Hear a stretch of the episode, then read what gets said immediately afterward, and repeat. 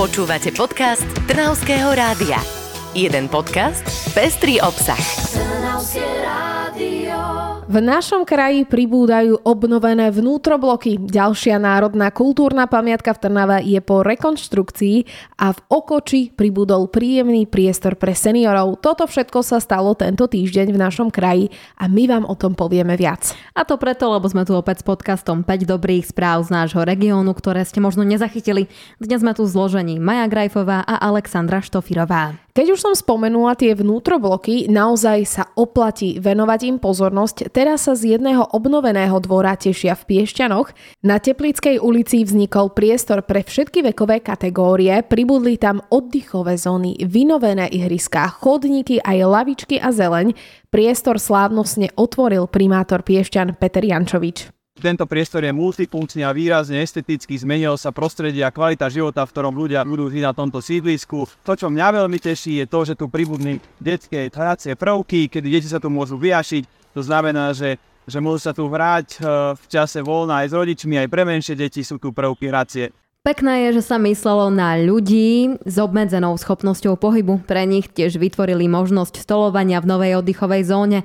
To ale nie je všetko, pretože na obnove vnútrobloku sa pracuje aj v Senici na Laca Novomeckého.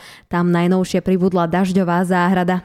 Okrem toho práce postupujú aj v Cíferi. Vnútroblok na Záhradnej ulici postupne dostane nové detské aj fitness ihrisko a oddychovú drevenú terasu. No, znie to tak, že naozaj v každom kúte nášho kraja vznikajú príjemné priestory na trávenie voľného času.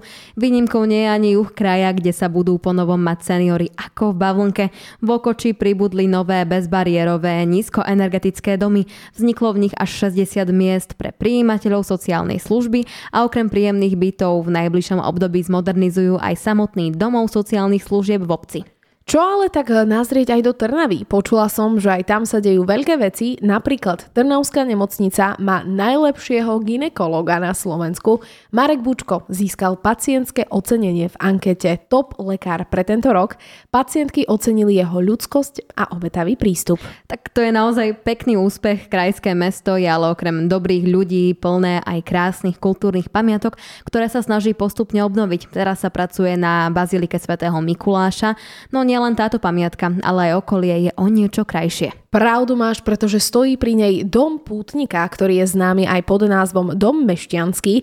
Ten sa podaril zrekonštruovať a teraz bude slúžiť ako bytová jednotka výpomocného duchovného v službách baziliky. Druhá časť domu poslúži aj pútnikom, veď predsa budova to má aj v názve. A vieš, z čoho sa ale ešte môžeme tešiť? No, neviem, tak už prezraď mi, že čo. tak veď zima je už za rohom, čo skoro budeme vyhľadávať miesta, kde by sme sa mohli korčuľovať a jedno také by mali otvoriť v januári v Piešťanoch. Na zimnom štadióne opravujú chladiaci systém. Hracia plocha štadióna a strojovňa sú plné pracovníkov a všetko postupuje podľa plánov. Už len nabrúsiť eh, korčule. No aj my sme dnes splnili plán a to priniesť vám tie najlepšie správy z nášho kraja. Teraz budeme pracovať na tom, aby sme vás pozitívne naladili aj pri podcaste, ktorý si na vás počká o týždeň. Dovtedy teda do počutia. Majte sa krásne, opäť sa budeme mať na čo tešiť. Počúvali ste podcast Trnavského rádia. www.trnavskeradio.sk